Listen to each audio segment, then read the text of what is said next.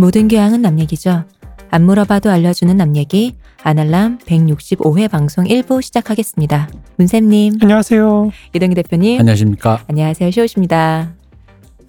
잘 지내셨나요? 잘 지내려고 노력 중입니다. 네, 어. 잘 지내려고 합니다. 문쌤님은요, 잘 지내셨어요? 저야 뭐 항상 다행입니다. 네. 다행인가요? 문쌤님이랑 잘 지내시니 얼마나 다행인지. 그렇습니다. 고양이. 때문에 고생하고 음. 있습니다. 어. 아, 고양이 알러지가 갑자기 생겨가지고 음. 근데 그게 알러지가 없다가도 생기는데 생기다가 그럼 없어질 수도 있어요. 그렇 없어지지는 거의 않는 것 같아요. 아, 이 나쁜 건 역시 없어지, 없어지기도 해야 될 텐데. 근데 나름 노력했는데도 그러더라고요. 매일 아침마다 청소하고 뭐 다 해도 음. 어쩔 수 없더라고요. 그게 사실 털 때문에 생기는 게 아니고 고양이 침, 음. 그러니까 털에 묻어 있는 고양이 침에서 뭐 어. 그렇게 된다고 하더라고요. 고생하고 있습니다. 시호님은 몸이 안 나오시고. 네, 그죠. 제가 정말 이번 달에 11월은 꼬박 계속 앓고 있어요. 음, 아이고. 그냥 근근하게 그러고 있어요. 그렇군요. 뭐확 좋아지는 것도 아니고 확 나빠지는 것도 아니고 초반에만 좀 많이 안 좋아갖고 녹음도 못하고 그랬었는데 음. 근데 지금은 그 정도는 아닌데 그냥 좋지 않습니다. 네. 아, 모두가 다 지금 골골하고 있습니다. 대표님도 별로 안. 좋으시지 않아요? 아, 저도 저야 뭐 이제 날씨가 추워지면 늘 지병이 급체가 지병인 급체가 이렇게 신기해요. 급체가 근데 꼭 날씨 추워져서 그런 건 아니에요. 가끔 한 번씩 급체 심하게 그러셨다고 막 새벽에 몇 시간을 걸었다는 둥 막 이런 얘기를 가끔 하시거든요. 어. 네, 저의 지병입니다. 음, 이거 이걸로 그냥 음. 죽을 지병들은 다 아니고 고만고만 고만고만. 사람 힘들게만 하는. 아 왜요? 이거 급체로 사람 죽는데. 음. 제가 전에도 얘기한 것 같은데 제가 체하는 거에 가장 최고 난이도인 그 두 가지를 다 해본 사람이에요. 물 물만 먹고 체하기, 거. 그냥 공기만 숨 쉬어도 체하기. 두 아무것, 번째는 진짜 심각하다. 아무것도 안 먹었는데 그냥 갑자기 위, 그러니까 이게 결국은 이 여기 뭐지 그 위장 기관이 기능을 안 하는 거잖아요. 네. 그렇죠. 갑자기 이렇게 턱 덜컥하는. 음. 이게 이제 그 이제 그 양대 이관왕이에요. 그거 같아요. 그 말씀드리니까 그 심슨 가족의 번지 사장이 너무 오래 살아서 몸이 기관이 잘 안 움직이거든요. 그거 아니 왜 어, 그거 같다. 음, 너무 저 오래 살아서 그런 건데. 어릴 때부터 이랬습니다. 어, 먹은 소학교 겸데 사람이라. 왜 취하냐. 뭘 먹었다 그래도 먹었다 저것은 혼자. 음, 뭐 이제 그랬습니다. 모두가 아픈 11월. 네, 여러분도 모두 네. 건강 잘 챙기시고요. 네. 이게 요즘 사회도 조금 이렇게 좀 어지럽잖아요. 그렇죠. 여러분들의 다른 부고도 있고 뭐 하니까 건강이 최고입니다. 네, 여러분 건강하시고 살아 있어야 나쁜 놈들이 강에 떠내려가는 걸 보죠. 그래요? 내가 떠내려 죽이, 가나요? 내가 죽이지 못하니까 직접 하고 싶지만 법치주의 사회에서 그게 안 되니까요. 그렇군요. 네, 아 나쁜 놈이 한번 떠내려가 봤으면 좋겠다. 여러분 옛말에 군자의 복수는 10년도 늦지 않다고 했어요. 그렇지. 우리 모두 음. 삽시다. 네. 훌륭하십니다. 네. 자 여러분 복수를 위해서 안날람 후원 부탁드리고요. 그렇습니다. 저희 네. 후원 계좌는 저희 페이스북과 팟빵 게시판을 보시면 있습니다. 여러분 덕분에 저희가 방송하고 있어서요. 네. 더욱더 덕분을 바라고 있다는 그런 말씀을 전해드리며. 아 그리고 오늘이 그 대마시안에서 하는 마지막 녹음 아닙니까? 아, 맞아요. 어, 꽤 했는데 이제 네. 여기서 마지막이고 다시 어디로 갈지 아직 못 정했는데. 대마시안에서 쫓겨났어요. 그래도 빵은 주고 쫓겨난다는. 아, 그리고 마지막 날이라고 네. 네. 네. 맛있는 빵으로 맛있는 달래려. 하셨지만 명장님이 만드신 네. 네. 달래지는 것 같아요. 보니 분위기 보니까 쫓겨나는 거엔 변함이 없다. 어, 자체적으로 하는 것만 하시고 다른 거 정리하신다고 해서 저희 오늘 대마시아 스튜디오에서 하는 거는 오늘 마지막이죠. 네. 그래서 오늘 대마시안에서 하는 마지막이고 다음엔 또 어디서 할지 모르지만 어쨌든 기념비적인 대마시안의 마지막 녹음을 저는 그래서 오면서 그 생각했어요. 구로에 이제 올 일이 없을 거니까 네. 오늘 끝나고 뭘 잘 먹어야 그렇죠. 뭘 먹어야 잘 먹었다고 소문이 날 것인가. 아 구로요. 네. 음, 그래서 그게 고민이더라고요. 여기에 명물인 깔깔거리에는 딱히 아니 그래도 많죠. 예전에 우리 했었던 데 생각해 보세요. 뭐, 가디단 근처랑 망원 근처도 딱히 뭐 없었잖아요. 아 그지 거기에 비하면 풍요로웠죠. 그럼요. 음. 저희가 방송이 늘 늦게 마치니까 12시 뭐 11시 이러면 어디 가기가 뭐 마땅치 않아 갖고 음, 거기에 비하면 깔깔거리 아주 훌륭합니다. 사랑합니다. 이제 그 사랑 못 받아주고요 여기가 네. 우리도 이제 어디 간다. 음. 가야죠. 네. 자, 그럼 오늘은 음. 아 오늘 할 얘기가 많습니다. 오늘 정말 중요한 날입니다. 매 순간 중요했어요. 아 오늘 진짜 중요한 날입니다. 문생과 만나는 매 순간이 중요했죠. 아 맨날 새로워. 늘 늘. 짜릿해. 최고야. 일단 가보시죠. 자, 오늘 드디어 문쌤님이 이데올로기를 해주시지 않습니까? 지금 몇 주 만에 네. 몇 주 만이죠? 기억도 나온, 안 나온 건 납니다. 언젠지 기억도 안 기억도 안 나면 제가 썼는데 대본 언제 주셨는지 처, 처음 본 글인 것 같아요. 이 이데올로기가 원래는 보통 동아리에 가서 음. 사회과학 세미나 한다고 치고 이제 1학년생들이 가면 맨 먼저 이 얘기를 거의 많이 하거든요. 음, 애들 떨궈내려고 아니 보통 그러니까 왜 너희들이 이데올로기라는 게 머리 흔히 말하는 게 가장 간단하게 말하면 머릿속에 있는 사상인데 니들은 아직 마르크스주의를 모르지만 니들은 이미 좀 썩어 빠진 미제국주의적인 사상에 물들어 있고 소비주의 사상에 물들어 있고 자본주의에 물들어 있고 선배 그게- 지는 그게 물들어 있는 거야. 하지만 난 나한테 나이키 좀 생일 선물 원한다. 뭐 이런 거. 그리고 이제 그래서 내가 새로운 이데올로기를 가르쳐 주려 해 하면서 이제 얘기하는 그래서 이데올로기가 뭐냐면 하면서 이데올로기 자체에 대해서 어, 그렇죠. 근데 이제 그 얘기를 원래는 맨 처음에 했는데 우리 문쌤님은 그 얘기를 하기 위해서 이미 이전에 음. 먼저 쫙 많이 깔아놨죠. 네. 그리고 너무 많이 이제 깔아놔서 네, 그쯤 어. 깔아야 알아듣지 아니면 안 될 것 같아요. 친절한 동아리 선배님. 아니 진짜 생각해 네. 보세요. 그 사회 동아리 생각해 보면 처음에 이데올로기부터 까는 바람에 애들이 다 탈주하고 그러는 거 아니에요. 발을 거기서 못 부딪히고. 근데 그게 못 되게. 효과적인 게 그러니까 들을래랑 안 들을래가 그치. 갈려요. 그러니까 거기서 이제 음. 떨구는 거 추수하는 거지. 왜냐면은 이게 모든 종교단체, 아, 미사님 죄송합니다. 어쨌든 종교단체, 대순진료에게도 나 갔다 와봤는데 모든 종교단체가 다 처음에 너의 상태를 부정하는 것에서 시작하거든요. 그렇죠. 음. 어, 너는 지금 너의 상태가 거시기하다. 이게 확실히 음. 제가 대표님하고 세대 차이가 난다고 느끼는 게 네. 저희는 너무 없어가지고 그냥 음. 오기만 하면 무조건 뭐, 뭐 부정할 필요도 없어. 그냥 일단 데려다 놓고 부정이 웬 말이냐? 부정의 말. 아우, 앞서가지고. 네, 고객님 잘 오셨습니다. 여기입니다. 여기. 여기입니다. 좀만 아. 기다려 주십시오. 저희가 최선을 다해서 최고의 서비스를 못 알아듣겠다고 네. 잠깐 계셔 보시라고. 잠깐 기다려 보시라고. 알아듣게 해드린다고. 끝나고 또 식사 있습니다. 아 그쵸 그쵸. 기다리십시오. 그러니까 이렇게 이어지는 거죠. 이럴 수가. 우리 때는 언제 얘기해야 아이씨, 되지? 그죠. 벌써 20몇 년 전 얘기인데 그러니까 그때는 이제 그러니까 어 일단 애- 주류가 그런 사회 문화 뭐 이쪽이었으니까요. 음, 행색을 보고 행색을 보고 너 가려받아. 나이키 신네 뭐 이런 그런 거 있잖아요. 음. 아 이제 그런 거. 어, 풍요로운 시대네요. 네. 이제 뭐 사람 가려받을 저희는 때라서. 거의 그 만화 혹시 아- 엉덩국이라고 혹시 아세요? 엉덩국이요? 네, 그 들어만 봤어요. 찰싹 그럴 때뭐 음. 들어올 땐 네 맘대로 좀 나갈 갈때 때는 아니란다. 아니란다. 나 아 그런 거. 계세요 딱 하면 끝난 거예요. 아. 완전 무서워. 잡아야 된다. 그때는 선배님들이 이 동아리를 어차피 동아리 계속 굴러가니까 동아리를 유지하는데 목표라기보단 좀 더 이제 그 구국의 진정성이라고 쓰고 음, 속 쓰고 가로 밑에는 이제 난임의 지적 어떤 음. 지금 내 기준에서 보면 교만 그거를 허영. 허영 어 자랑 음. 뭐 이제 이런 걸 위해서 이제 뭐 많이 이제 썰을 풀기 위해서 한 거라서 음, 이제 그런 게 없죠 일단 부정 왜 부정이냐면 내가 이제 높은 곳에 위치하게 되잖아요 아 그쵸. 그래야지 본인 포지셔닝을 어, 해야. 그죠. 어. 너는 너- 아무것도 아니야를 해야 그러면 당신은요? 그럼 나는 기지라는 걸 해줘야. 뭐 이런 질문도 들어봤어. 제가 여러 군데를 한 두세 군데 가봤는데 뭐는 거죠. 학교 입학하셔서 뭐, 하- 뭐 했어? 하는 거예요. 어, 뭐 했어? 뭐 하긴 뭐 할 게 뭐 있어? 우리 때는 뭐 아직 그때 PC방도 없던 시절이니까 뭐해? 술 먹고 당구 쳤죠. 바로 그게 문제야. 뭐든지 뭐든 무- 근데 사실 뭐라 무슨- 해도 문제인 어, 거죠. 무슨 말이 나오든 문제라고 할 사람이 연합 있는데, 분위기에 힘썼습니다. 음. 이래도 문제인 거고. 어, 공부를 했습니다. 그게 문제야 했겠지. 음, 음, 그랬겠지. 뭐 그런 시대였습니다. 근데 요즘은 확실히 동아리 활동 많이 안 하지 않아요? 예전에 비해서? 저도 학교 저도 나이가 있어서 음. 잘 모르는데 죄송해요. 뭐 여기가 아닌가 물어볼게요. 근데 요즘엔 그렇게 그래도 하는, 하는 사람들은 계속 하는 것 같아요. 음. 자, 어쨌든 썰이 네. 깁- 깁니다. 이 이데올로기 이거 한번 들어보시죠.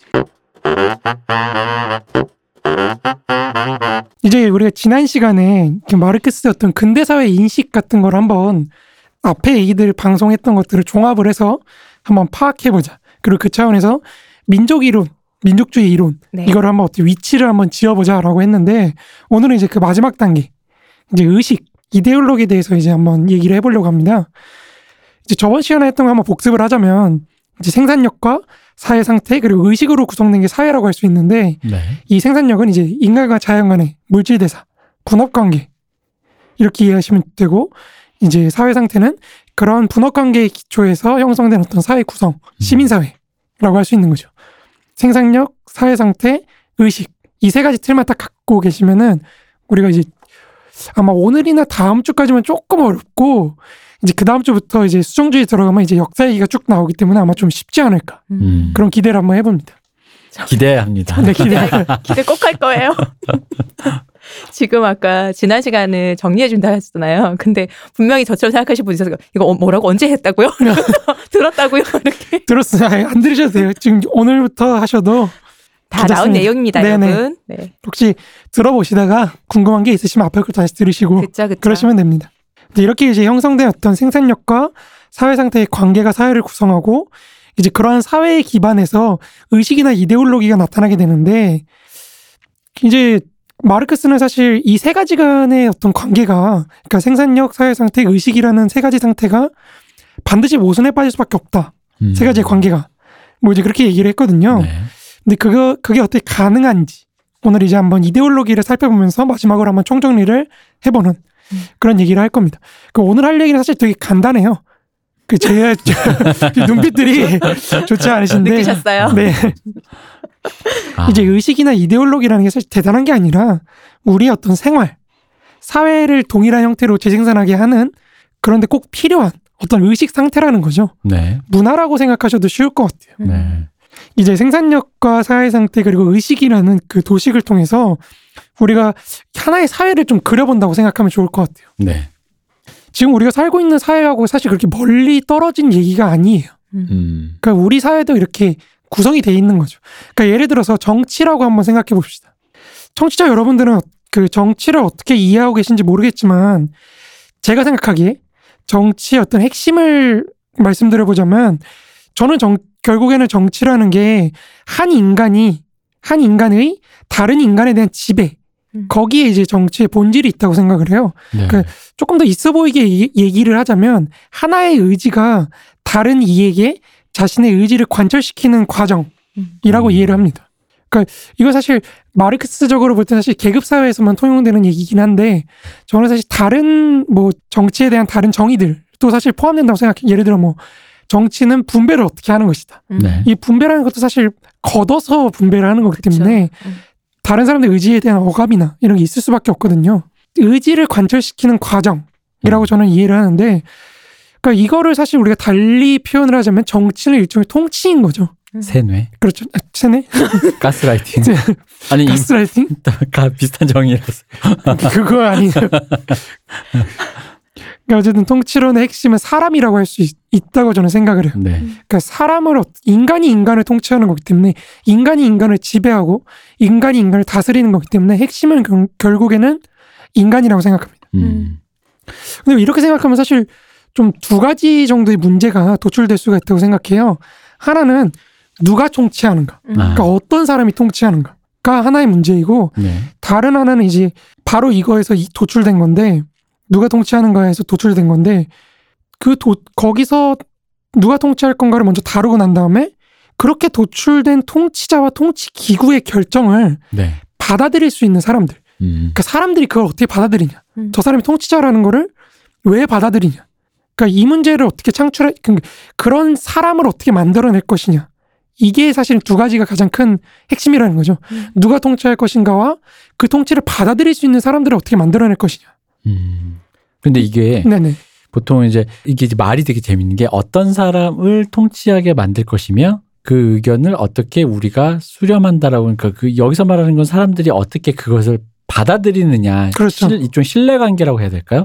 그런 신뢰. 여러 가지 형태로 뭐 나타나지 않을까요? 있고 뭐, 뭐. 예전의 사회들 생각해 보면은 뭐 폭력이나 뭐 힘으로 그렇게 음. 받아들이게 할 수도 있을 것이고. 그러니까 뭐 내가 내가 스스로 여기서 저 같은 이 대표가 여기 나가가지고 내가 오늘부터 왕이니까 내가 오늘부터 이렇게 할렘을 만들겠다 이래가지고 사람들이 막걸리와 이걸 어. 달라. 사람들이 뭐래 이러는 거잖아요. 이게 사실 마르크스가 드는 가장 그 해겔 법철학에 대한 음. 가장 중요한 비유 중에 하나죠. 음, 음, 그러니까 왕이 왕인 것은 그 사람이 왕이기 때문이에요. 음, 음. 음. 근데 동시에 그 말은 모든 사람들이 그 사람 왕으로 인정하기 그쵸, 때문이죠. 뼈받드는 사람이 네. 있어야 네. 되는 거니까요. 그 내가 할렘 만들겠다 해도 뭐래 이런 거잖아요. 그렇죠. 음. 뭐래 도대체 뭐라는 거야 이러는 건데 이제 그런 류의 것들을 서로가 어떻게 그 의식 속에서 이게 인정하고 그뭐 뭐 신뢰하면 신뢰한다고 받아들이면 받아들인다는 그런 얘기인데 네네. 근데 말씀하시는 것만 들으면은 마치 그러니까 이 말씀하신 문장이 독재 권위주의 체제 뭐지 조지 오웰 1984에 나오는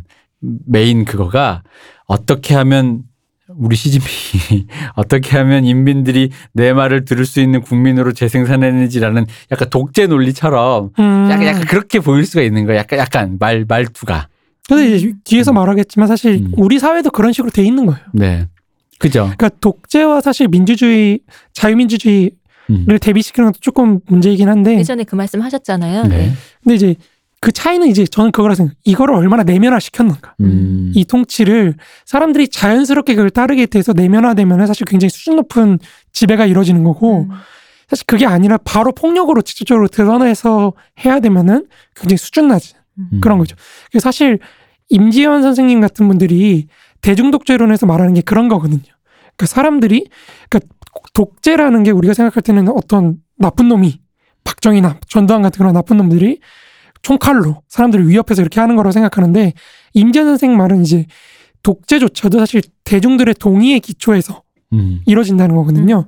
그러니까 그분은 이제 자유민주주의야말로 오히려 최고로 발달한 가장 정교한 형태의 대중 독재이자 전체주의라고 음. 음. 말씀을 하시거든요. 네. 그런 의미에 사실 모든 시스템은 기본적으로 누가 지배를 할 것이냐, 그리고 누가 그 통, 그, 거기서 나오는 통치를 받아들일 것이냐, 어떻게. 음. 그러니까 지혜가 그 있을 두, 예, 것이냐. 두, 문- 두 가지로 나눠진다는 거죠. 네. 그러니까 결국 가- 자유민주주의나 독재 시진, 시진핑 같은 사람이 생각하는 우리 중국인들이 어떻게 하면 내 말을 잘 듣지라고. 그러니까 이 조, 혹은 조지 오웰의 1984 같은 세계관도 그 사회에 대한 기초적인 고민은 같은 지점에서 시작하는 거네요. 그렇다고 볼 수도 있겠죠. 네. 물론 그게 의도대로 된다는 보장은 없지만 그렇죠. 인간이라 예. 재밌으니까요. 이렇게 국가 기구를 통해서 어떻게 산출된 정책 혹은 결정, 법 이런 것 등이 권위 있는 것으로 인민들한테 받아들여지지 않으면은 의미가 없는 거예요. 그쵸. 음. 아까 대표님 말씀, 내가 왕이다 했는데 뭐래? 미친놈이야? 이러고 지나가면은 네, 아무런 그렇죠. 게안 되는 거잖아요. 치욕스럽고. 권위가 만약에 존재하지 않는다면 그 사회는 존재할 수가 없다고 저는 생각해요. 음. 어느 사회든지. 그러한 권위가 없다면. 네네. 그러니까 앞에 방송에서 우리가 논했던 민족이라는 어떤 근대 사회에서의 공동체 가 있는데 그 공동체 내부에서 일반 의지와 개별 의지 간의 분열이 나타나게 되는 걸 우리는 이제 정치 사회와 시민 사회의 분열에서 찾았잖아요. 네. 분리해서 이제 살펴봤는데 그러니까 여기서 문제가 생기는 거죠. 그러니까 개별 의지가 일반 의지가 내리는 결정을 자신의 의지와 동일시하느냐. 음. 음. 저게 나의 의지하고 같다. 네. 거기에 문제가 있다는 거예요. 이거 같다고 안 하면 사실 문제가 생기기 시작하는 거거든요. 음. 그렇죠. 그러니까 그것이 받아들여지고 원활하게 작동을 한다면 그 사회에서 통치는 가능해지는 거예요. 음. 근데 그게 안 되면 사실은 통치가 안 되는 거죠. 역심을 품게 되고. 여담, 예. 연, 연판장 돌리고 이렇게. 이 여담을 좀 말하면 우리 네. 지금 우리의 상황하고 연결시켜서 말씀을 드리자면 한국 사회가 나아가서 이제 사실 1945년 2차 세계 대전 이후에 출현한 많은 사회 새로운 신생 국가들 네. 사회들이 안 되는 게 사실 이 문제예요. 음. 음. 무슨 말이냐면 대통령 문재인이 문재인 개인으로서가 아니라 대통령으로서 결정을 내리는데 그 정치적 반대자들이나 이런 사람들이 계속해서 그거를 문재인 개인한테서 환원을 시키는 거죠. 음. 문재인이 빨갱이라서, 문재인이 뭐라서 이런 식으로. 그러니까 문재인 개인의 문제로 자꾸 환원을 시키거든요. 음. 다른 예 비슷한 예로 들자면은 법원 앞에 한번 가보셨어요 혹시? 가본 있죠. 네. 가본 적 있죠. 법원에서 한 방청이나 이런 거라면 앞에 구경하고 있으면요 판결 나오고 나서 판사 욕을 그렇게 하시는 분들이 아. 많아요. 음. 판사가 정의는 안 찾고 어. 법리만 따지면서 내 말을 무시한다. 음. 내 억울한 걸 풀어주지 않아. 이런 분들이 굉장히 많거든요. 근데 이런 분들이 사실은 판사의 기능을 모르는 거예요. 음. 판사는 사실은 그 법도 이제 그런데 그 조르저 아간벤 같은 사람들이 계속 말하는 게 뭐냐면 법의 기능이라는 거는 판사도 그렇고 결정을 내리는 거예요. 그러니까 이 내용이 잘못됐든 틀렸든 상관없이 결정을 내려주는 것 자체가 기능이거든요. 그이 사람 판사로서 기능을 내리 그런 기능을 수행하는 거고 음. 판사 개인의 사실 그런 거랑 상관없는 거거든요. 근데 이제 그런 걸 이해를 못 하는 거죠. 가끔은 영 없지 않다는 생각도 아, 들지만. 뭐 그렇죠, 네. 그렇죠, 여하간 그렇죠. 판사라는 보, 보면은 그러니까 많이들 이해가 안 된다고 하지만 그 판결문이나 이런 거를 읽어보면은 그래도 이해할 만한 소지가 분명히 법리적으로는 게 이해가. 법리적으로 이해가 되는 거거든요. 음. 그러니까 이거를 잘 받아들여지지 못하면 사실 사회가 굴러갈 수가 없는 거죠. 음. 그러니까 이런 식으로 결정을 이제 권위로 받아들이지 못하게 되면은 사회는 기능을 못하게 된다는 거예요. 그렇죠. 그러니까 이것이 이제 시모어 마틴 립셋이라는 립셋이라고 보통 줄여서 말하는데 이 미국의 정치학자가 굉장히 중시했던 문제 중에 하나예요. 음. 이제 정당성의 위기라고 그렇게 표현을 하는데 이제 그에 따르면 이제 신생 모든 대부분의 신생 국가 및 혁명 이후에 나타난 사회가 마주하게 되는 어떤 하나의 기본적인 문제가 정당성의 위기라는 거예요. 음. 옛날 질서, 구질서가 폐기되고 이제 그에 따라서 그 권위 체계를 정당화하던 어떤 일련의 어떤 신념, 음. 신념 체계 같은 게 있잖아요. 근데 그런 것들도 동시에 무너지게 되는 거죠. 네. 구체제와 함께. 그러다 보니까 사, 사회가 혼란이 되는 그렇죠. 거잖아요. 굉장히 혼란스러운 네. 거죠. 그러니까 사회를 지탱하는 시- 여러 가지 어떤 신념 체계들이 무너지면서 이게 더 이상 지속이 안 되는 거예요. 그런 다음에는 사실은 어떤 내 외부를 향한 적대, 음. 모든 계층이나 계급이나 어떤 지바, 지역 간의 차이들을 다 무화시켜 줄 수 있는 그런 하나의 민족으로 구성해 주는 어떤 그런 식의 적대가 사라지게 되면은 내셔널리즘이나 민족주의를 통해서 어떤 사회 통일성을 이루던 그런 게 사라지는 거예요. 음. 그런 힘도 당연하게도 그렇게 내셔널리즘이 제공을 해주던 그런 어떤 통일성이 억눌려 있던 여러 가지 갈등들이 폭발하게 되면서 누구한테 충성을 바칠 것이냐 그리고 왜 그 사람한테 바쳐야 되느냐 뭐 이런 문제들이 계속 나오게 된다는 거죠. 만약에 그냥 극단적으로 생각해 볼 때 갑자기 한국이 지금 없어졌어요. 네. 그러면은 한국이라는 걸로 뭉쳐 있던 뭐 서울 사람, 경상도 사람, 전라도 사람들이 한국이 사라지니까 그럼 우리 맨날 서로 알잖아요. 경상도끼리 전라도끼리 어디끼리 이렇게 막 적대하고 있는 사람들이 내가 왜 너네 말을 따라야 돼? 그렇죠. 뭐 어, 그런 식으로 되는 서로 거죠. 서로 그러니까 뭐지 춘추전국 시대가 되는 그런 느낌인 거죠. 네네네. 그러니까 이 문제를 이제 해결하려면 우리가 앞에서 말했던 것처럼 누가 통치할 것인가와 그 통치를 받아들이는 사람들을 어떻게 만들어낼 것인가 하는 문제에 직면하게 된다는 거죠. 음.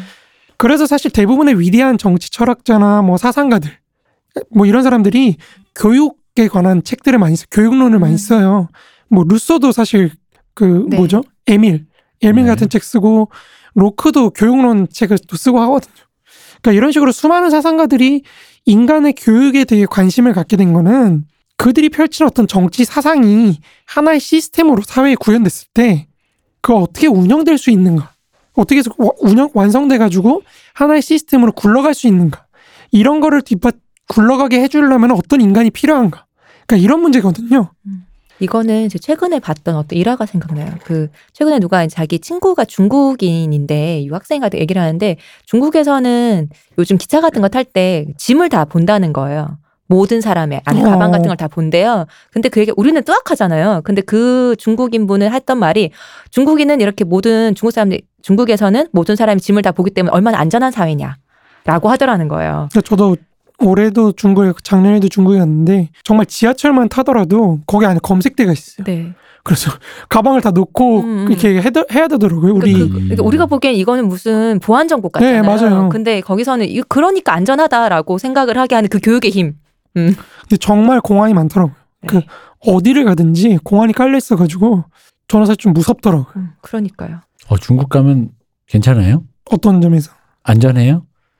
안전한지는 잘 모르겠고 되게 아니 우리 문쌤님이 무사귀환한 걸 보면 아 저는 그래서 거기서는 중국에 가는 욕을 안 썼어요. 아 그래서 네 SNS에서 황금 방패가 막을까봐 네네 음. 출국 안 될까 봐. 그 공안 나요. 공안한테 그쵸. 한번 대들었다가 어, 큰일 날 뻔해가지고 네, 네, 음. 큰일 나요. 절대로 그 다음부터는 같이 오래 방송하고 싶습니다. 네. 그렇습니다. 네. 근데 가보니까 도시 곳곳에 뭐 사회주의 뭐 문명 개화 뭐 이런 게 막 적혀 있더라고요. 음. 사회주의가 추구하는 뭐 10대 목표 뭐 이런 게 막 적혀 있는데 그냥 보면 조금 사실 기가 차요. 음. 과연 그러니까 워낙에 거기서 개발이 많이 시- 급격하게 이루어지고 있다 네. 보니까 빈부격차가 굉장히 심한데 그쵸. 그건 느껴져요. 그러니까 이 사회가 활동력이 굉장히 활력이 있구나. 음. 그건 느껴져 확실히. 아 사람도 되게 활력 있고. 근데 한편으로 조금만 옆으로 가면은 굉장히 격차가 크구나. 그게 딱 음. 느껴지거든요. 음. 근데 이제 그거를 어떤 식으로 이 사회가 조정을 하는가 이제 그런 거에 저는 관심이 많았는데 공안으로 공안 보안과 보안 전국으로. 그런 게 되게 특이하더라고요. 네. 그러니까 우리 사회에서는 사실 그런 구호들이 그렇게 많지가 않잖아요. 그렇죠. 근데 거기는 대부분 다 구호들이 있고 뭐 미국을 어떻게 하자 뭐 이런 구호들이 막 있더라고요. 입니다. 그래서 이렇게 교육에 어릴 그렇죠. 때부터 세뇌를 애들한테 시켜놨더니 아무렇지도 않게 받아들인다. 우리도 70년대에 그런 거 많이 했잖아요. 맞아요. 반공교육. 음, 그렇죠. 음, 그러니까 당연하다라는 그 감각이 음, 어 음. 그게 어떤 그게 일종의 무서운 것 같아요, 음. 정말로. 어, 그렇죠. 사람이 그걸 깨부수기가 쉽지 않으니까. 네. 그 한국 사회는 사실 근데 그런 게 잘 안 되는 거죠. 음. 그러니까 우리가 앞에서 말했던 누가 통치할 것인가 그리고 누가 통치를 받아들일 것인가. 그러니까 이 문제에서 사실 저는 한국 사회 가장 큰 문제점이 권위가 없는 거라고 생각을 해요. 음, 권위도 없거니와 권위를 받아들일 수 있게 만든 어떤 토대, 음. 문화적 토대랄까요? 그 사실 그래 그런 점에서 한국 사회에서는 이데올로기가 굉장히 분열돼 있다고 저는 생각을 하는 거거든요. 네가 잘나면 얼마나 잘났는데 이런 거 있잖아. 그러니까 뭐 그런 것도 있고 이제 우리가 시스템이나 제도를 자꾸 중요하다고 말을 하는데 보통 학자들은 자꾸 제도를 얘기를 해요. 제도를 바꾸면 뭔가 바뀔 것처럼. 근데 사실 좀 더 공부를 해보면은 제도가 별로여도 그 사람들이 잘하면 되게 잘 되는 게 많거든요. 그렇죠, 음. 맞아요. 그 정말 중요한 건 사실 그 시스템이 운영될 수 있는 권위, 전통 등의 어떤 문화적 토대를 어떻게 창출하는가. 음, 저는 그거라고 생각을 해요. 네. 그러니까 시스템을 운영하는 데 있어서 필요한 어떤 인간상이 그러니까 어떤 인간상이 이 시스템을 유지하는데 기여할 수 있는가 음. 하는 문제에 대해서 사실 한국 사회는 별로 그렇게 고민을 거의 안 한다고 생각해요. 지금에 와서도. 음. 또 문화적인 인간을 만드는데 아직 큰 고민이 없는 것 같아요. 그렇죠. 아무래도. 그러니까 예컨대 미국식 민주주의를 사실 우리가 도입을 한 거거든요. 대통령제라는 시스템을. 네. 근데 도입하는 과정 자체도 사실 이승만 대통령이 거의 목리에 가까울 정도로 고집을 부려가지고 하루 만에 헌법을 음. 바꿔버리고 막 이런 식으로 하거든요. 능력 있으시네요. 찬양할 만하네. 양아치죠. 그러니까 별다른 어떤 사상적 논의가 없이 사실 당면한 정치적 문제를 해결하기 위해서 급하게 이루어지거든요. 그런 과정들이. 그 그놈의 의원 내각제 떡밥이 음, 계속 나오는 거 아닙니까? 그렇죠. 이때 그렇죠. 그냥 한번 뚝딱 하고 나니까 그러니까 그때 충분히 논의가 되고 뭔가 됐으면 이제 한번 뭐 의원 내각제니 뭐니에 대한 게인데 그게 아니라 그냥 일종의 뭐랄까 이루어지지 않은 어떤 그냥 떡밥으로 매번 나오잖아요. 의원 맞아요. 내각제가 예. 그러니까 사실 그 유진호 씨 책이 네. 지금 우리가 학교에서 교육을 안 받는다는 게 저는 되게 좀 그래요. 음. 그러니까 유진호 씨가 헌법을 쓰면서 만든 여러 가지 저작들이 있거든요. 네. 그러니까 그런 걸 우리가 배워야지 사실 아, 내가 살고 있는 이 체제라는 것 자체가 시스템이라는 것 자체가 이런 식 이런 원리의 기초에서 구성되어 있구나. 그러니까 이거를 알아야 되는데 우리는 사실 그게 안 돼 있어요. 음. 저도 부끄러운 얘기지만 사실 헌법을 대학 가서야 읽었거든요. 사람도 부끄럽게 더 부끄럽게 하시네요. 대학 가서 아닌 사람이 더 많습니다. 야, 그렇죠, 아, 그렇죠. 그렇게 하는데 이제 헌법이라는 거의 가치라든지 이런 걸 사실 교육을 받은 적이 거의 없단 말이에요. 그렇죠. 음. 저희는 사실 학창 시절 생각하면 수험 어, 그럼요. 어, 오로지 시험 보는 그렇죠. 그것만 하고 대학 와서는 취업 음. 헌법, 뭐 이거만 그러니까 일주에 뭐가 있는지 시험 문제 나오니까 그 정도 뭐 그렇죠. 그런 것만 알죠. 그러니까 그런 것만 알지 사실은 우리가 살고 있는 이 체제가 어떤 시스템 그리고 어떠한 사상적 맥락에서 형성됐는지 그리고 어떤 걸 전제하고 있는지 음. 그러니까 이런 걸 논의를 해야지 사실은 우리가 자유라든지 권위라든지 이런 걸 논의를 할 수가 있는데 저희는 그런 경험을 해본 적이 거의 없는 거죠. 그렇죠. 그 사실 근데 이승만 대통령 본인은 이제 미국식 대통령제가 기능할 수 있게 하는 그러한 문화적 토대. 그러니까 이걸 토크빌이라는 정치 사상가의 표현을 빌리자면은 습속이라 그래요. 음. 습속이란 말도 사실 좀 처음 들어보실 텐데 일반적으로 우리가 생각하는 어떤 관습 같은 거라고 생각하시면 될그것 같아요. 사람에게 어떤 습속이 있다 네네. 이렇게 표현하잖아요. 그러니까 이, 이 토커빌이라는 사람이 이제 미국의 프랑스 사람인데 미국에 가서 미국의 민주주의라는 책을 써요. 그걸 분석한 책을 쓰는데 거기를 보면서 이 미국의 민주주의가 운영될 수 있는 원인을 그런 어떤 문화적 토대, 음. 그러니까 town hall이라고 하거든요. 음. 그러니까 미국 사람들이 모여가지고 town hall에 모여가지고 토론을 하고 논의를 하고 그러니까 이런 걸 보면서 이런 문화가 있기 때문에 사실은 이 사람들은 민주주의를 할 수 있었다. 뭐 이런 얘기를 하는 거거든요. 미국 건국 초기에 그 했을 때 쓴 거 아닌가요? 이분이 되게 어, 좀 초- 19세기 거예요. 그쵸, 되게 초반에 네 예전에 우리 그거 하면서 이 사람 얘기가 나왔던 것 같아요. 네. 네. 근데 이제 그런 어떤 습속, 토크빌이 말했던 습속 같은 거를 이제 이승만은 한국에 도입을 하려고 한 거죠. 음. 사실은. 그러니까 이승만은 그런 습속을 이제 기독교 문화 를 도입을 해서 음. 이승만의 생각은 사실은 한국을 아시아의 어떤 기독교 국가로 만드는 게 꿈이었거든요. 네. 어, 예. 나라를 이제 하느님께 봉헌하는. 어, 그 우리가 사실 별로 좋지 않은데 네. 그래서 사실 잠깐 여담인데 이건 대본에도 없는 얘기지만 이승만이 그래서 한국 전쟁 때 그 교회 단체들한테 그 군수 물자나 이런 물자를 다 넘겨줘요. 음. 그래서 교회가 사람들한테 물자를 나눠주는. 거예요. 어. 그러면 사람들이 끌어모으는 거예요. 그쵸. 빵 하나 드시고 어. 누가 준다고요? 하나님이요. 하나님이요. 그럼 어떻게 해야 되죠? 어디에 가야 되죠? 교회요. 이렇게 되는 거죠. 아, 근데 아. 너무 만만히 보셨어요 한국 사람은 정말로. 근데 뭐 많이 가니까요. 어. 그거랑 똑같잖아요. 밥 드시고 이거 누가 주는 거예요? 1번? 1번이? 1번이 주는 그쵸. 거예요? 음. 근데 왜 우리 그 전에 예전에 그 얘기했지만 예전에 한창 그런 부정선거 할 때 막걸리 고무신 받았지만 받은 사람한테 다 찍진 않았거든요. 아, 그렇죠. 러니까 한국 그렇게 사람. 너무 만만히 보신 거지. 그, 그 옛날에 김대중 대통령께서 네. 관련해서 되게 재밌는 그게 이러고 있어요. 그러니까 목포에서 이제 박정희가 네네. 지원하는 후보하고 붙는데 박정희가 이제 물량 공세를 하는 거죠. 그쵸. 음. 막 그냥 뭐 나눠주고 막그 어. 이걸 어떻게 하냐면은 저녁에 그 그때는 민주당이 아니죠. 아무튼 음. 그 김대중 쪽이 사람을 다시 보내요. 낮에 나눠줬던 고무신 다시 주세요. 이렇게 하는 거예요. 그러면 그 사람들이 얼마나 열받겠어요. 네. 야이씨 줘놓고 왜 뺏어 이래. 그래가지고 이제 뒤집어지는 어. 뭐 그런 계략도 있었다고 아, 하더라고요. 세상에. 역시 김대중 선생님 어. 사업을 하셔가지고 어, 아, 이제 어, 이건 사실 대단하시다. 김대중 선생이 한 게 아니고 이제 그 브레인이 계셨는데 대단하시다. 이제 그분이 사실은 나중에 87년 때 이제 노태우 쪽으로 넘어가서 음. 김대중 선생이 패배했다는 음. 음. 그, 그, 그 양반이 그 선거사에서 좀 전, 전설적인 분인데 킹메이커군요. 약간 그런 분인데 그 노태우 우익 쪽에서 이제 그런 식으로 포섭을 한 거죠. 어머니를 해가지고 음. 포섭을 해가지고 어머니 효자 납치했어요? 났네. 아니 없앤 건 아니고 이제 그 어머니 납치해서. 병원비인가 뭐 그런 거를 해줘가지고 아, 아. 김대중한테서 분리를 시켰던 그 굉장히 미드 같은 데도 많이 나오는 플롯 아닙니까? 그거? 아 그렇죠. 네. 아. 그래서 이제 노태우가 나중에 그분을 찾아가요. 음. 노태우 쪽에서 87년 이제 선거를 하는데 어떻게 해야 되냐. 그럴 때 이제 잘 하시라고. 그 양반이 딱 한 게 있어. 김대중하고 김영삼과 같이 나오면 무조건 너네가 이겼다. 음. 음. 같이 나오기 때문에 무조건 너네가 이긴다. 그래서 이제 아, 뭐 안심하고 갔다는 성기 누설하시는 분 같아요. 약간 그런 거죠. 대단하시다. 슬픈, 아무튼 뭐 그 이것도 뭐 야사인데 네. 뭐 아무튼 그런 이승만도 사실 그런 식으로 이제 시스템을 구성하려고 한 건데 음. 나름의 사실 뭐 정치 사상이 있는 거죠 이승만도. 음. 그러니까 이승만 대통령은 경제학 성적은 사실 D 마이너스였던 걸로 기억을 하는데 음. 어쨌든 정치 사상 적으로는 약간 생각이 깊으신 음. 그런 분인 거죠. 이 개그 포인트였는데 안 웃으시네요.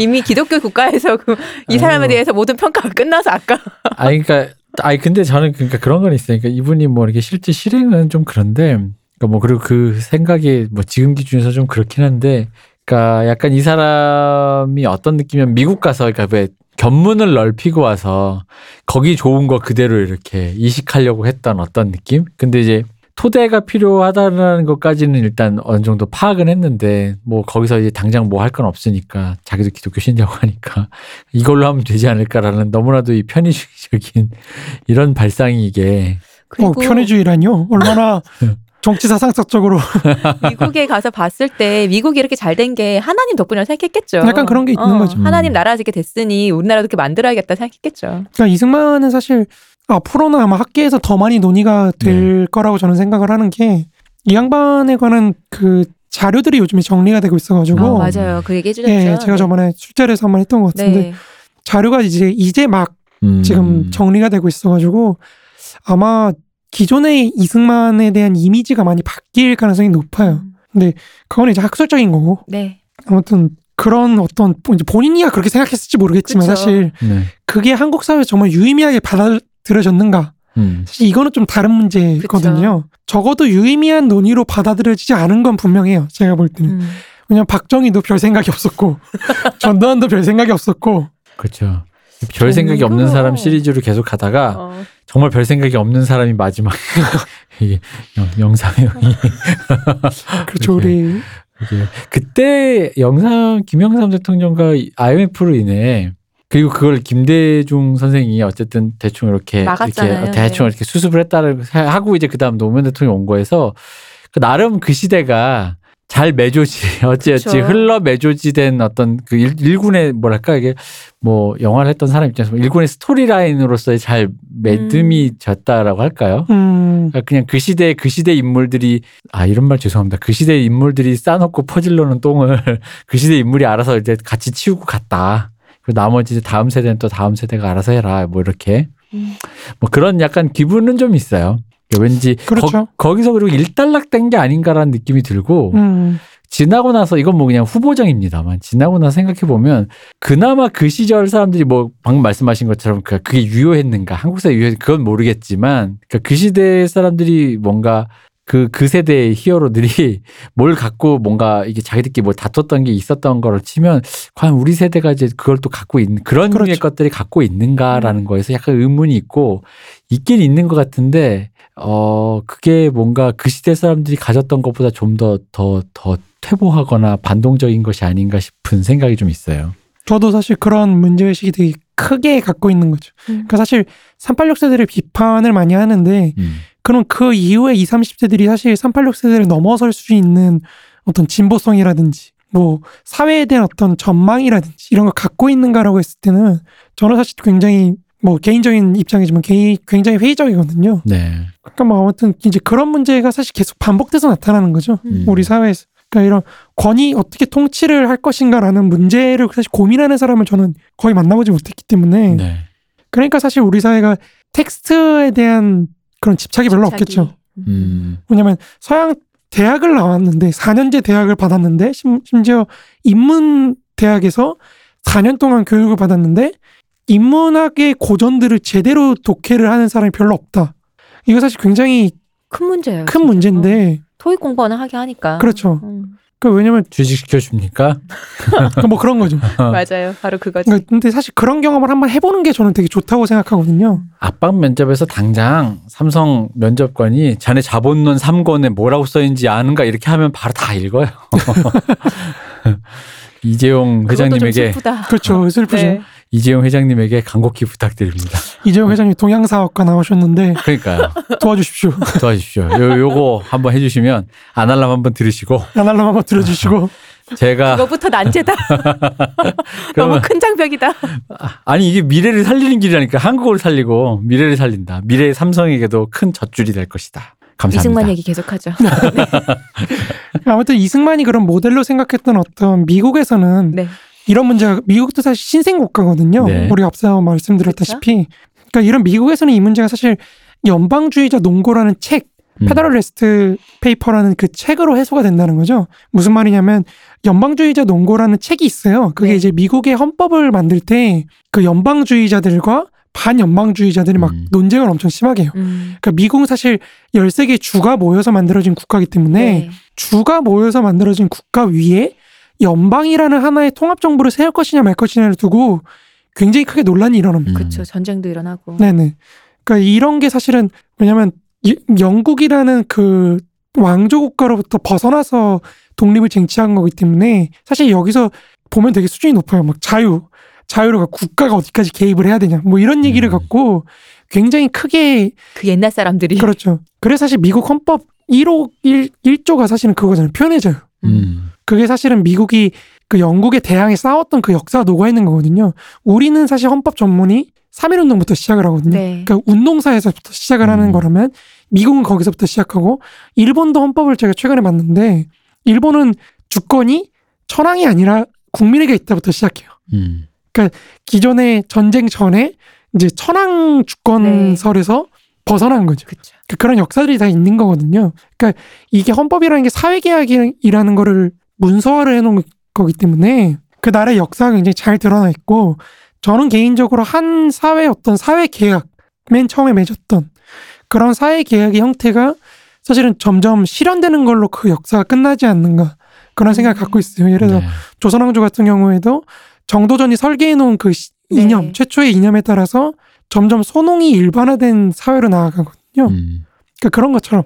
그러니까 우리가 그런 의미에서 헌법도 사실 되게 중시하는 건 중시할 필요가 있는데 아무튼 이 연방주의자 농고 자체는 사실 그렇게 헌법을 정초하는 과정에서 이제 많은 논쟁 속에서 나타난 텍스트인데 이 책 자체는 사실은 선거로 뽑히는 대표자들이나 통치자들을 어떻게 키울 것인가와 이제 이 통치자나 대표자들의 결정이 어떻게 받아들여질 수 있는지 그런 환경을 어떻게 만들 것인지에 대해서는 사실 아무런 말도 안 해요. 음.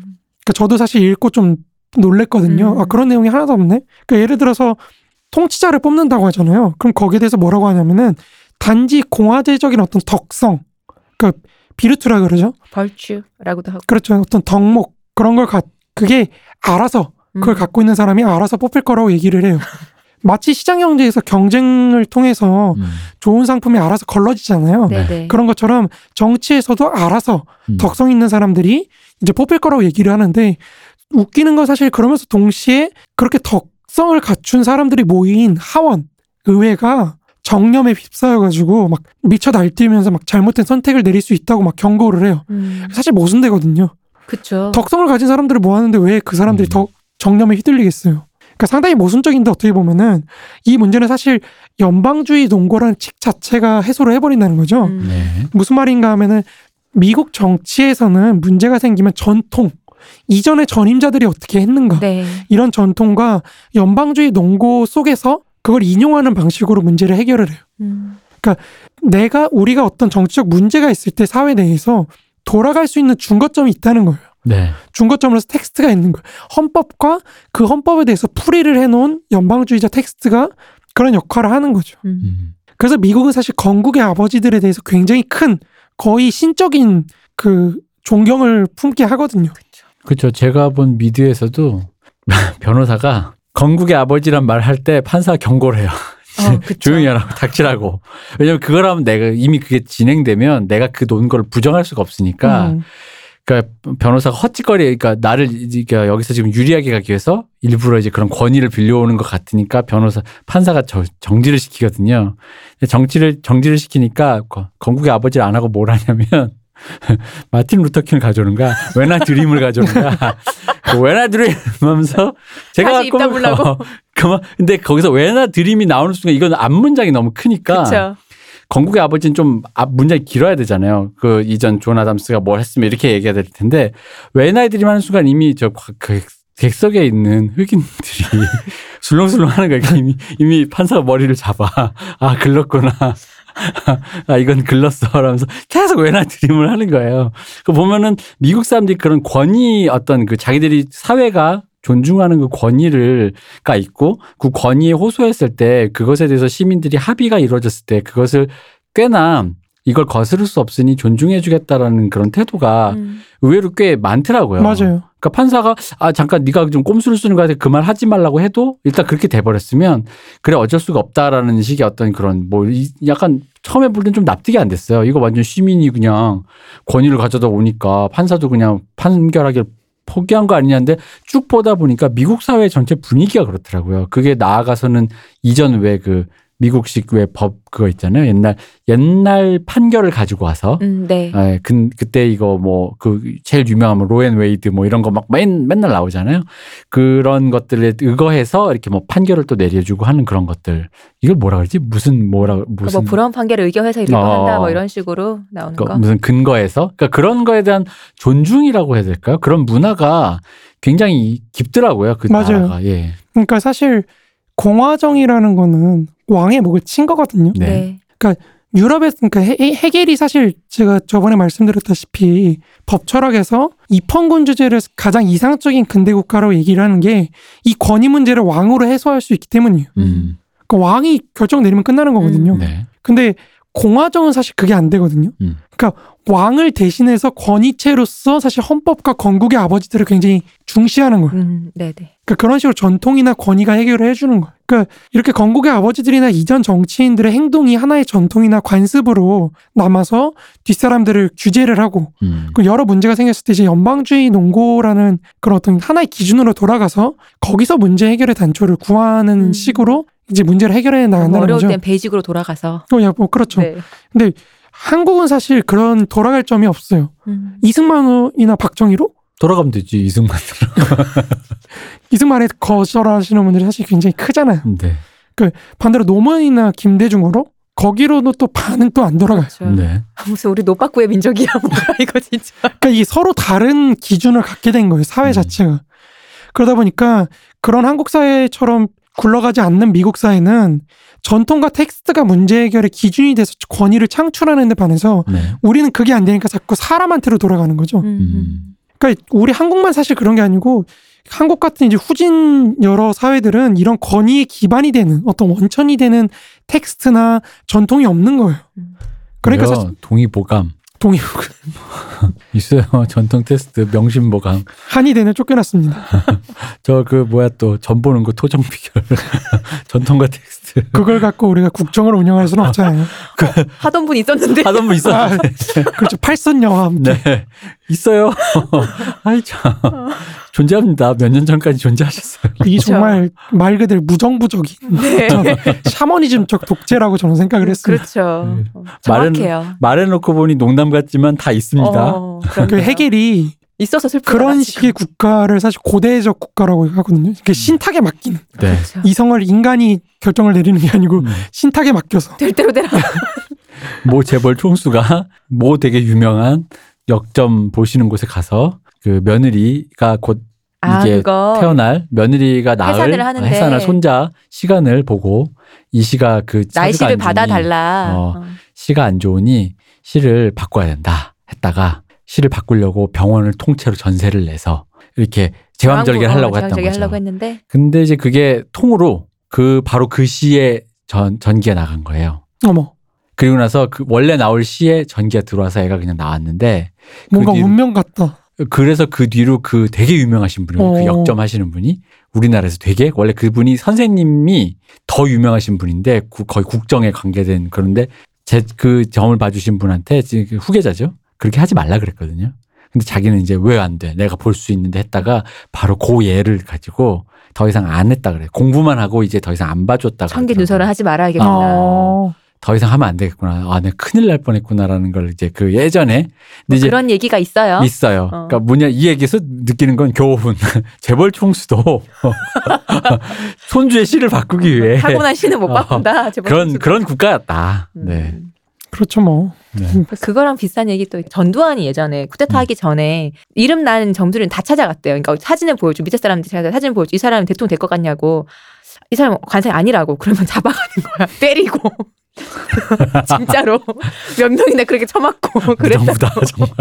권위가. 없어. 아니 이 그러니까 이게 역설적으로 어, 그러니까 전두환을 보여주는 거라니까. 점술마저도 권위가 없는 거네. 관상이 이 사람 대통령 될 관상이 아니라고 근데 이 어디 감히 이러면 이게 노태우도 그런 얘기 있잖아요. 노태우 그 어머님이 네.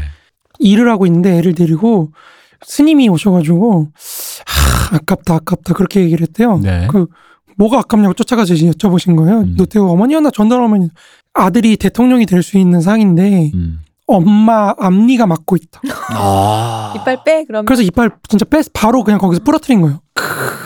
양쪽을 다 부러뜨렸다고 하더라고요. 뭐 그래가지고 대통령이 됐다 뭐 그런 얘기도 아까 그런 얘기하신 바로 그거는 조선 시대의 나 옛날 많잖아요. 얘기라는 게 예. 진짜 많아요. 아깝다. 왜 그러냐고 애가 뭐곧 죽을 상이라는 둥 뭐 이런 거 있잖아. 나 나한테 보내면 안 죽는다는 둥. 뭐 며느리는 이대 나와야 된다고. 김종필 김종필도 5.16 하기 전에 그 아마 그분일 거예요. 네. 찾아가가지고 우리 성공합니까? 그랬더니 성공한다고. 음. 그래가지고 음. 결심하고 했다고 하더라고요. 권위가 있는 듯 하면서도 없고 없는 듯 하면서도 있는. 근데 더 웃긴 거는 그, 그 뒤에 이제 어차피 안 나갈 얘기니까 그 양반이 이제 아니 재밌어서 나갈 것 같아. 아니야. 아니야. 이런 얘기는 그냥 우리끼리 하고 말어. 그 양반이 김종필이 이제 박정희가 유신을 했잖아요. 네. 그리고 이제 그 사람을 찾아간 거예요. 음. 그랬더니 그 사람이 딱 보더니 안 된다고.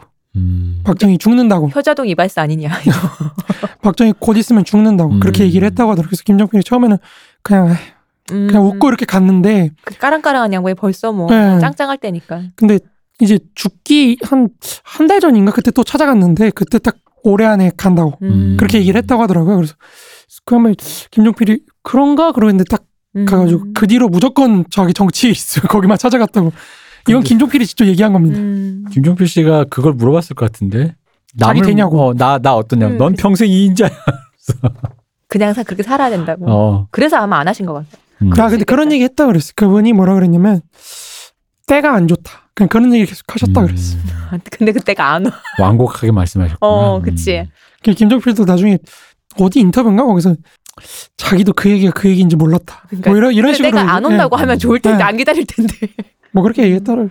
근데 뭐 노태우도 찾아가고 막 다 찾아갔다고 하더라고. 누구나 다. 어. 하여간 어쨌든 어떤 의미로든 전통이 있는 듯 권위가 있는 듯 하지만 역시나 없고. 없죠. 음. 네.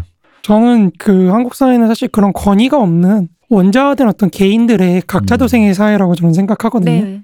그 각자 도생을 이제 폭력으로 잠깐 억누르거나 이럴 수 있을 뿐이지 이게 장기 지속 가능하다고 보지 않습니다. 음. 그래서 사실 저는 마르크스가 말하는 자유로운 개인들의 연합체라는 말이 한국 사회에서 굉장히 대안으로 음. 통용될 음. 수 있는 그런 거라 우리 공동체를 어떻게 형성할 것인가가 사실 제일 큰 문제라고 생각하기 때문에 네.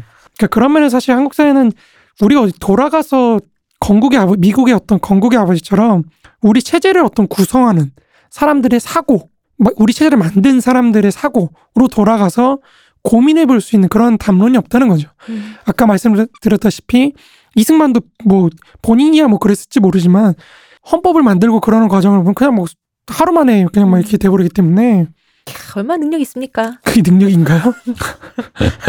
좋아하시는 분은 그게 다 능력이라고 생각하세요. 그 럴 수 있죠. 네. 그러니까 그런 게 없다는 거죠. 당연하게도 이제 한국 사회에서는 갈등이 생겼을 때 어떤 공통의 기반에서 합의를 도출해 가지고 문제를 해결하는 음. 그런 전통이 존재하지 않고 사실상 이제 힘으로 해결하는 거죠. 네. 너와 내가 못 믿어도 너와 내가 함께 공통적으로 기반하고 있는 어떤 의식이나 어떤 문서나 그런 시발점이라는 게 없다는 얘기신 거잖아요. 그렇죠. 그러니까, 음.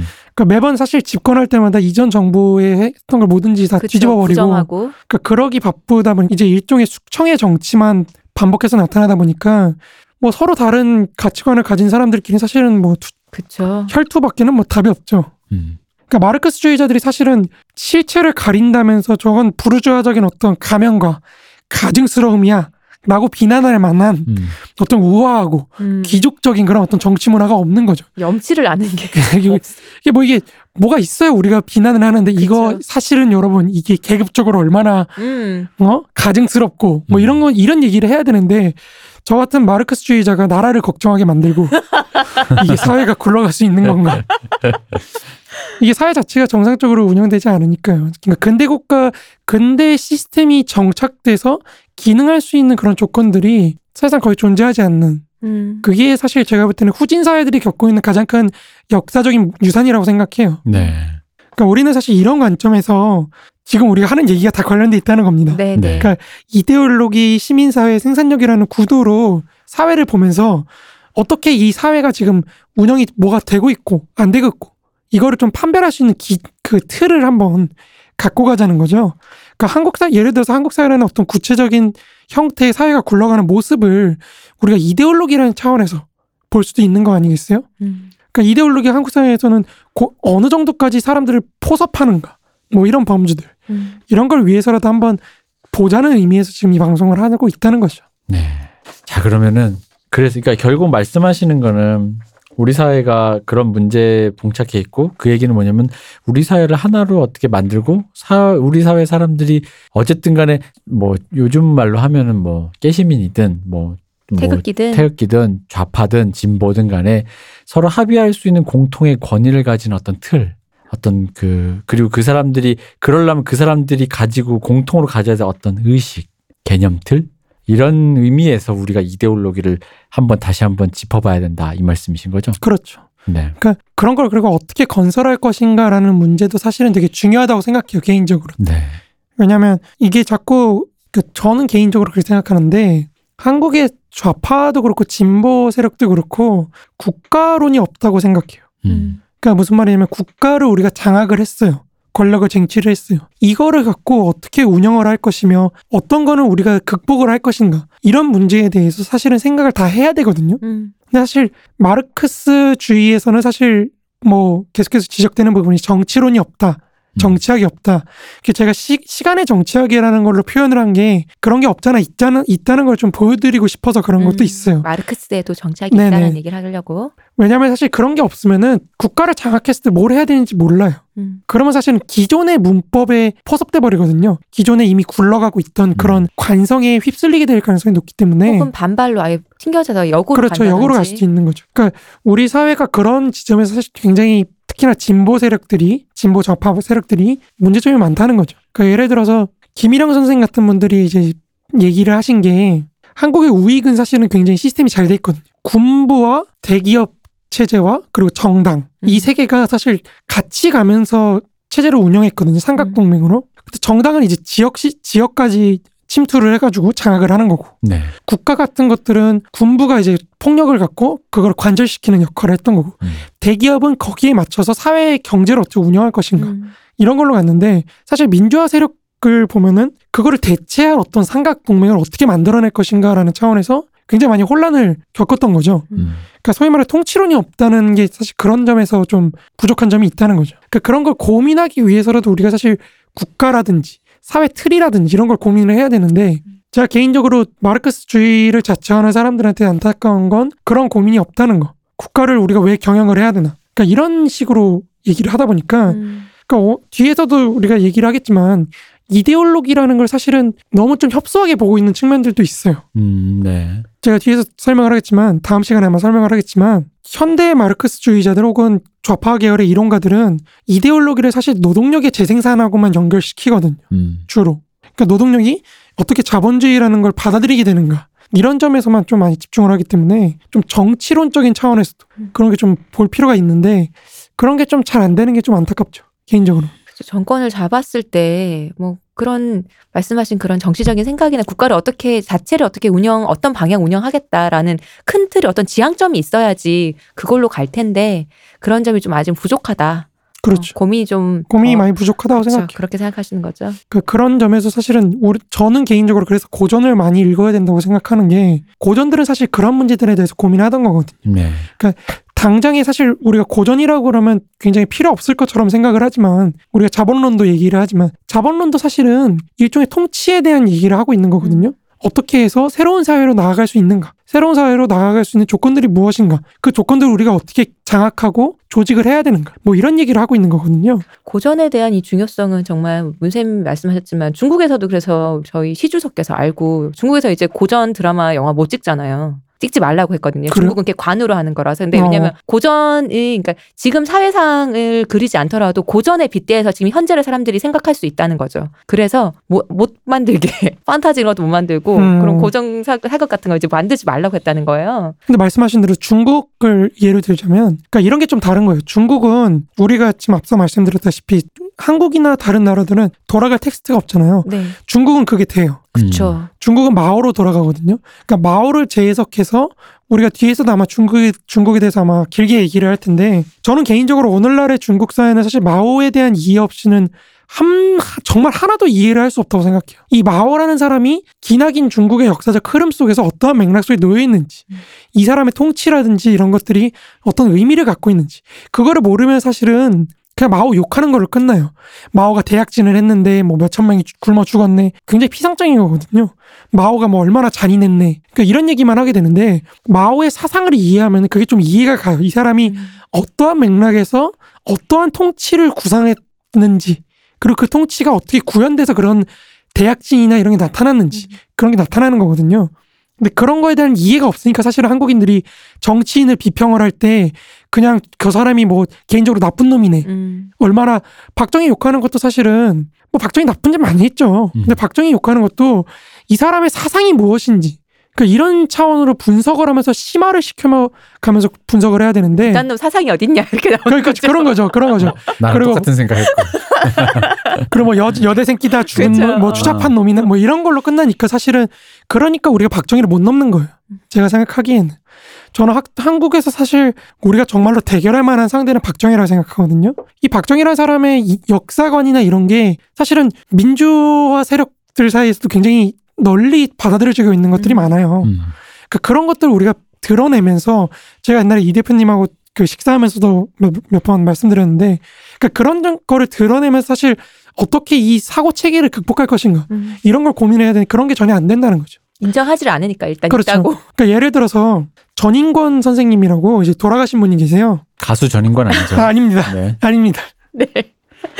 이분이 이제 남자의 탄생이라는 책도 쓰시고 뭐 여러 가지 책을 쓰셨는데 이분의 그 학위 논문이 박정희에 대한 전기적 연구예요. 그 박정희 전기를 쓴 거예요, 일종의. 근데 이제 거기서 나왔던 개념들이 되게 재밌는데 박정희를 하나의 정신 분석으로 분석을 하면서 이 남성이라는 게 한국 사회에서 어떻게 탄생하는가. 음. 그 그런 차원에서 박정희라는 사람이 어떠한 한국 사회의 보편성, 음. 가부장제가 지워지는 보편성을 갖고 태어났고 그러한 보편성 위에서 형성된 어떤 식민지의 경험이 어떻게 이 사람의 자아를 형성해서 그런 독재 시스템을 만들게 되었는가 뭐 음. 이런 걸로 나아가는 거거든요. 근데 이 전인권 선생님 흥미롭네요, 진짜. 전인권 선생님이 이제 박정희 평전이라는 책이에요. 그 책이 한번 읽어보시기 바랍니다. 근데 이 전인권 선생님이 더 이분이 재밌는 연구를 참 많이 하셨는데 마지막에 완성을 못하고 돌아가신 책이 뭐냐면 한국에서의 건국의 아버지가 누구냐. 음. 음. 그러니까 미국에는 건국의 아버지로 이제 그들이 있잖아요. 네. 반면에 한국은 누구냐. 이승만이 아니라는 거죠. 음. 이분 말씀은 이분은 만민 공동회에서 그걸 찾아요. 음. 대한민국의 시초를 그 시작을 만민 공동회에서 찾으면서 독립신문이나 이런 걸 통해서 한국이라는 국가가 자유민주주의 체제를 어떻게 사유를 했는지 고민을 했는지 그리고 그게 오늘날의 한국 사회에서 어떤 그 의미를 갖고 있는지 이런 걸 고민을 하신 거죠. 음. 그 완성을 못하고 돌아가셨는데 저는 사실 그 책에서 되게 많이 배웠어요. 아, 우리도 이런 사고를 했던 걸 끄집어낼 필요가 있구나. 그러니까 그런 식으로 우리도 어떤 중거점을 만들어가면서 사회를 하나로 통합해 갈 수 있는 음. 음. 이런 걸 고민할 필요가 있다는 거죠. 음. 그러니까 저는 개인적으로 사실 자유민주주의 대의제 시스템이라는 거는 네. 일종의 가면 무도회라고 생각해요. 음. 그러니까 무슨 말이냐면 속으로는 사실 욕하죠. 음. 음. 이 이런 뭐 같은 이러지만 정작 우리가 정치를 할 때는 가면 무도회에서 가면을 쓰고 하는 것처럼 정치라는 것이 그렇죠. 그런 거죠. 그렇게 우아하게 예식 예법에 맞춰서 이런 식으로 가는 거지. 사실 그런 게 전혀 안 되니까 사회가 음. 점점 질이 낮아지는 거죠. 그러니까 왜냐면 정치라는 거는 제가 생각할 때는 사회에다 시그널을 주는 거거든요. 그러니까 음. 정치가 사회와 시그널을 서로 상호작 주고받으면서 상호작용하면서 발전하는 건데 이 한국 사회의 가장 큰 문제는 제가 볼 때는 정치인들이 혐오나 이런 걸 조장을 해요. 그러니까 여기까지 추잡해져도 돼라는 걸 오히려 정치가 보여주면서 사회에서 그런 어떤 질 낮은 저질의 인간들이 할 수 있는 행동 그런 거를 의회가 공인을 해주는 역할을 해요. 음. 그러니까 의회가 하는 걸 보면서 그 사람들이 어 나도 저렇게 해도 되겠네. 그러니까 사실 전라도 혐오가 나오고 음. 무슨 5.18을 폭동이라고 이런 얘기를 하는 추잡한 인간들이 나오는 게 정치 그 정치인들 의회 자체가 그런 시그널을 주기 때문이거든요. 그러니까 의회는 사실 고상해질 필요가 있다는 거예요. 그쵸. 맞습니다. 음. 그러니까 그런 권위를 세우고 권위에 우리가 승복할 수 있을 정도로 어떤 품위와 이런 걸 갖추고 있는 사회 이런 걸 어떻게 만들 것인가 그런 차원에서 우리가 지금 마르크스를 한번 보자는 거죠. 그러니까 마르크스를 제가 무슨 체제 정당화하는 이데올로기를 쓰는 그런 건 아니고 이런 게돼 있어요. 우리 마르크스 주의자들이 좀 욕을 해도 우아하게 욕을 하면서 살지. 이거는 뭐 거의 시장판 같은 음, 시장판이죠. 그쵸. 근데 뭐, 어, 한국은 어쨌든 간에 저는 그냥 개인적으로 메시아를 기다리는 사회라고 보기 때문에. 음. 그렇죠. 그것도 사실 메시아를 네. 기다리는 것도 네. 그 역사적 맥락이 있는 거죠. 음, 그러니까 제가 항상 말하는 그 중간 단체가 없는 사회다 네. 보니까 맞아요. 국가를 통해서만 자기 이해관계를 음. 대변할 수 있는 거기 때문에 그 국가를 장악하고 있는 그 사람에 대한 음. 그죠? 그걸로 계속해서 나타난다는 거죠. 음. 그래서 근데 메시아에 대한 강렬한 몰입이 참 슬픈 게 강, 그게 메시아가 잘못되거나 뭔가 어떤 그러니까 어떤 비극이든 희극이든 간에 서사를 만들어내는 순간 이게 뭐라 할까 일종의 앙시앙 이- 이렇게 표현할 수밖에 없는 앙시앙내짐 같은 음. 그런 어떤 그런 그런 게 탄생하는 것 같아요. 그게 자동적으로. 그래서 좀 문제가 좀 많고 나라 걱정은 뭐 저는 잘 안 하지만 우리 또 문세님이 하신다길래 나라 걱정을 대리로 맡기려고 네, 나라 걱정은 그냥 모셨죠. 외주를 주겠다. 네. 정권을 잡아야 되기 때문에 외주 주려고 제가 잡았죠. 이게 바로 정말 저도 신자의 그놈의 신자유주의에서 배운 거라곤 이거밖에 외주 없다. 주는 것밖에 없어. 나라 걱정도 외주 주겠다. 음. 그래서 외주를 줬더니 이걸 들고 오셨습니다. 적화 방송하고 있는. 적화 방송 적화 라디오. 자 그러면 오늘 1부는 네. 원래 이분이 이 모두 발언이라고 해서 써오셨는데 네. 제가 깜짝 음. 너무 모두 오랜만에 듣기도 하고 어, 보는 것도 오랜만이고 아 모두 발언이라는 단어를요. 네 그렇죠. 저 직접적으로 볼 일이 없어요. 아, 음, 무슨 어디 식순 이런 거에서나 볼 때 보지. 아, 음, 이거 그런데요. 어, 제 손에 쥐는 프린트에서. 어쨌든 오늘 없어요. 말씀하신 건 이데올로기가 왜 필요한가? 그쵸. 단순히 너의 썩어 빠진 사상의 문제와의 문제가 아니라 우리 사회가 합의할 수 있는 거대한 틀이 필요하다라는 음. 관점에서 일단 우리 저 문세 체제 이 옹호하는 게 아니- 그걸 오해하지 마십시오. 권위주의 정권을 탄생을 바라며 그러니까 사실은 그- 이런 게 전제가 안 되면 권위주의나 민주주의도 이해하기 힘든 거예요. 제가 볼 때는. 그죠? 그러니까 우리가 앞에서 민족주의를 얘기했지만 민족주의 막판에 제가 말씀드렸다시피 민족주의가 포괄할 수 있는 어떤 사회 구성원들의 수가 음. 적은 거에서 굉장히 많은 것까지 왔다 갔다 한다고 그랬잖아요. 네. 그 거기에 따라서 내용이 달라지고. 근데 이- 그렇게 됐을 때 그거는 사실 정부나 이런 사람들 동원하는 어떤 하나의 기제거든요. 방법이거든요. 그걸 동원하는. 근데 권위주의가 그렇게 동원한다 그랬을 때 거기에 흡입되는 사람들. 음. 음. 그러니까 그거를 어떻게 이해를 할 것이냐라는 음. 차원에서 접근을 해야 우리가 이해를 하는데 이게 이게 범주가 좁아지면 좁아질수록 사실 정치 구조는 굉장히 폭력적으로 갈 수밖에 없어요. 음. 우리 자유민주주의라는 건 사실 굉장히 넓은 거거든요. 그 범주가. 음. 그러다 보니까 사실 이렇게 굉장히 뭐랄까 공기처럼 공기처럼 사람들을 내면적인 동의를 다 받아놓고 시스템이 굴러가는 거지. 그게 안 되면 여전히 87년 이전처럼 이제 음. 폭력으로 너의 말 안 들어 남산 가자 뭐 이렇게 되는 거겠죠. 좋다. 역시 좋은 거예요. 좋다. 어, 잡은 놈에겐 좀- 그 1987을 보다 보면서 김윤석 씨가 그 역할을 하잖아요. 네. 김윤석 씨 입장에서 보니까 신났겠더라고. 제가 저번 시간에 죽창은 재밌잖아요. 라는 것처럼 시- 본인은 아, 신났겠더라고요. 그치. 내 말 안 들으면 그냥 내가 하고 싶은 대로 할 수 있으니까. 거기다 그분은 약간 반공 이데올로기가 되게 강하신 그쵸. 분이니까 빨갱이에 대한 진짜 실제적인 어떤 그 어떤 공포, 적대감 같은 걸 굉장히 내면화하신 분이니까. 그 회상 회상 장면이 되게 인상적이었어요. 네, 그 맞아요. 자기 아버지하고 가족들 다 죽는 거잖아요. 음, 그래서 내래 지옥이 뭔지 알간 뭐, 그- 뭐 그렇게 막 얘기하는 게 되게 그러니까요. 그분 입장에서 생각을 해보면 본인만의 그 체화된 그렇죠. 본인의 의식은 본인 정당성이 있어요. 그 사람은. 음. 그러니까 87년 체제가 그걸 끝냈다고는 하지만 여전히 뭔가 그러니까 양상은 비슷한 것 같아요. 뭐냐면 각자 도생 원자된 개인이 뭐 우리 문세님 표현을 빌리자면 원자된 개인이 각자 도생하면서 끝없이 무정부 상태 내전을 벌이는 것 같아. 음, 그것이 아까 우리가 이때까지 한 시간 또 얘기했던 음. 그큰 틀이 없기 때문에 네. 그게 그렇죠. 부, 그거에 대한 고민이 부족하기 때문이라고 말씀하신 그렇죠. 게딱 맞는 것 같아요. 그러다 보니까 거의 어떤 최소한의 가이드가 없으니까. 네네 음. 아까가 김 그 김윤석 씨의 받들겠습니다처럼 자기가 그런 트라우마를 가진 사람이 그 자리에 가면 자기 트라우마를 그 권위에다가 그쵸, 실어버리는 그쵸. 거죠. 분출하는 네. 그런 게 돼버리는 불- 거죠. 그리고 또 다른 애가 가면 또 그걸 이게 분출하기 위해서 그걸 하는 거잖아요. 맞아요. 근데 분출하는 것까지는 뭐뭐 뭐냐 선출직이니 뭐 사람들이 동의했다고 치더라도 그 흔히 말하는 가이드 그게 그렇다고 해서 사람을 죽일 건 아니라든가 아주 그런 최소한에부터 시작해서 뭔가 있어야 되는데 이 사회가 이제